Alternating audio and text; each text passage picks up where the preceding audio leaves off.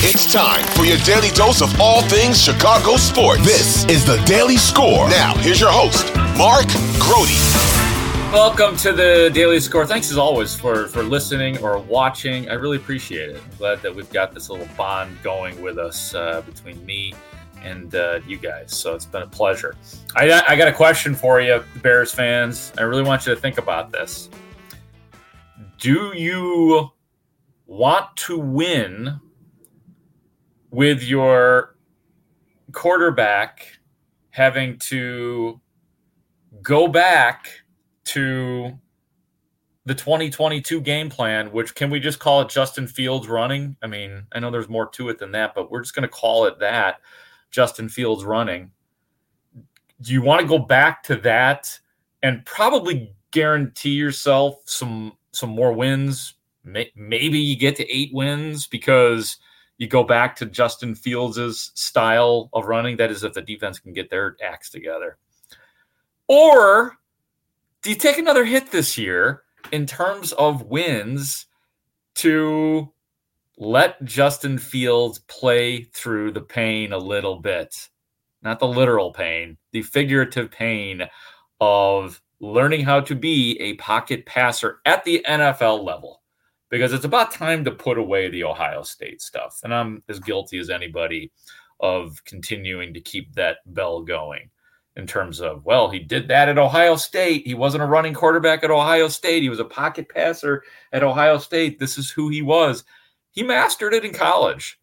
He simply has not mastered it, the art of playing quarterback in general at the NFL level. So, in other words, Justin Fields needs more development in that area. And so, is it like in baseball where you you bring a guy up and just let him play. Oh, it doesn't have to be baseball, whatever. R- rookie, you know, like like Kyler Gordon last year, drafted Kyler Gordon. Just put him in, plug and play, let him play through it because once he gets through that year, he will have mastered it, and you know he will take his punches along the way. And that's kind of what I'm thinking for. Just honestly, like I came up with this, or this question went through my head because I'm not ready to see the Bears go back to that style of football. And I only say that because it's just not sustainable. And I don't know that it's maybe sustainable for a year or two. Um, but is it even sustainable way to win in the postseason? And I don't know that that it is. And I, I guess I'm at the point in it, you know being a Bears fan, being a Bears reporter, covering the Chicago Bears every day of my life, including doing the sidelines with the Bears for six years. That, and I know this is the NFL, but the the one year wonders, I, I don't, I'm not really in for that because I see how that ends. 2018 for the Bears. What a great year! That was my first year covering the Bears. I was on the friggin' sidelines for the for that whole season. It was my first year, and Khalil Mack, the whole thing. I mean, an elite defense and an offense that did just enough. Um, it was incredible, but you saw how easily the Bears were dismissed from the postseason. If it hadn't happened in that horrible week one, it probably would have had happened in the second week of the postseason because ultimately in this NFL, strong defense and running just doesn't cut it anymore. So I'm at the point where I would probably choose B, as in, I want to see. I, it doesn't mean he's got to do it the whole season, but a couple more games of this game plan of, and, and maybe you add a few more plays other than screen passes and attempt to go downfield a little bit more. But I'm okay with the Bears I was going to say forcing this on Justin Fields, but he's complicit, man. Justin Fields wants this too. Like people feel bad for Justin Fields. Oh, come on, let this guy go. Let him be him. Let him do. No, stop that. The, the, Justin Fields wants this too. He is with the game plan. Now, I don't know what it's like backstage. Does he? Uh, is the message getting through? To, are these the right coaches for him? I, that I, I don't know, but I do know that unless Justin Fields is lying to us, and I don't think he was, as he said, he wants to break records with his arm and not just the le- like that was great. That was fun. That was a blast. But everybody watching and Justin Fields and the bosses, they all know that we can do better than that. And I know that sounds crazy considering how explosive he was and how entertaining Justin Fields was. But I just think after two games, I am not ready to just be like, yeah, go back to that, go back to that style that got three wins for the Bears last year. Because the defense is not here to bail you out. The running game is fine. The running backs are fine, but there's no Walter Payton back there. And, and I know I just gave the most extreme example possible, but you know, it's not like Travis Henry, okay? Um, you're going to have somebody in the backfield that you can win because of. That's just a rarity, and it doesn't exist in many cases. So, yeah, I'm just, I am not ready to to see that go away. Now, on to the idea of wanting to see Justin Fields be better in that regard because it's been ugly. He's not been Justin Fields not been good in the last couple of games. Chase Daniel, the ex Chicago Bears quarterback, was on the score today. Apparently, he's going to be a regular on the Parkins and Spiegel show to specifically talk about Justin Fields and break down the all 22 tape. So, yeah, that Chase Daniel guy's been around. He's been working at NFL Network and doing media. Heard him say to the guys that if he wasn't doing that, he would definitely coach. So, he's one of those guys who probably will be a coach someday because eventually you know, even with all his millions, he'll probably want to get back on the field, get back on the turf. You know what I'm saying? Saying. Um, but let's listen to Chase Daniel on what he's talking about. And it's a lot of the stuff that we've been hearing in terms of Justin Fields, and that's getting rid of that football. Here's Chase Daniel.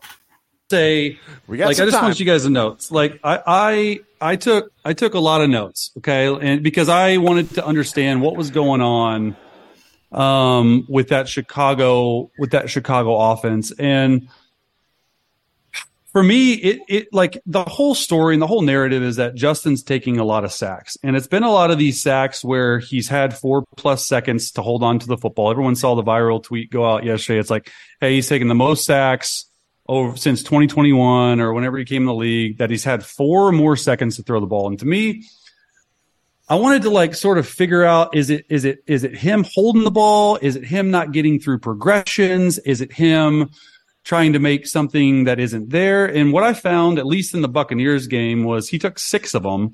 Okay. And he took six sacks in 55 plays. And to me, it's like he doesn't know, he's not sure when the play is over.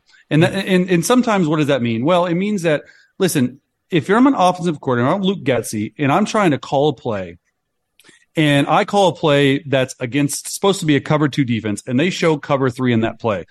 Well, the play's probably not that good. Like if I'm a quarterback, I'm going to try to make it work, and I'm going to throw the ball away. To me, it seems like he's just standing in the pocket, and it's not. It's not like it's. It's not like it's the offensive line's fault. I mean, there's a few times that of those six, maybe two I have down, that offensive line got beat early and he had nowhere to go. The other four were just like, hey, one's not open, sort of scramble around and try to like make something happen, and he just gets sacked. And to me, it's like just know when the play's over, and and you got to learn how to be able to dirt the ball. You got like a throwaway, and I'm sure they're preaching this, guys. Like, look, look, like I never want to go into any segment because I played the game, and quarterback is the most difficult position in all of sports to play. Like, it's not even close. It's not even close. And what I think he can continue to get better on is just eh, progressing through reads. And that's something that we saw a lot against the Buccaneers was one number one in the progression might not be open, and that's okay. That, that happens.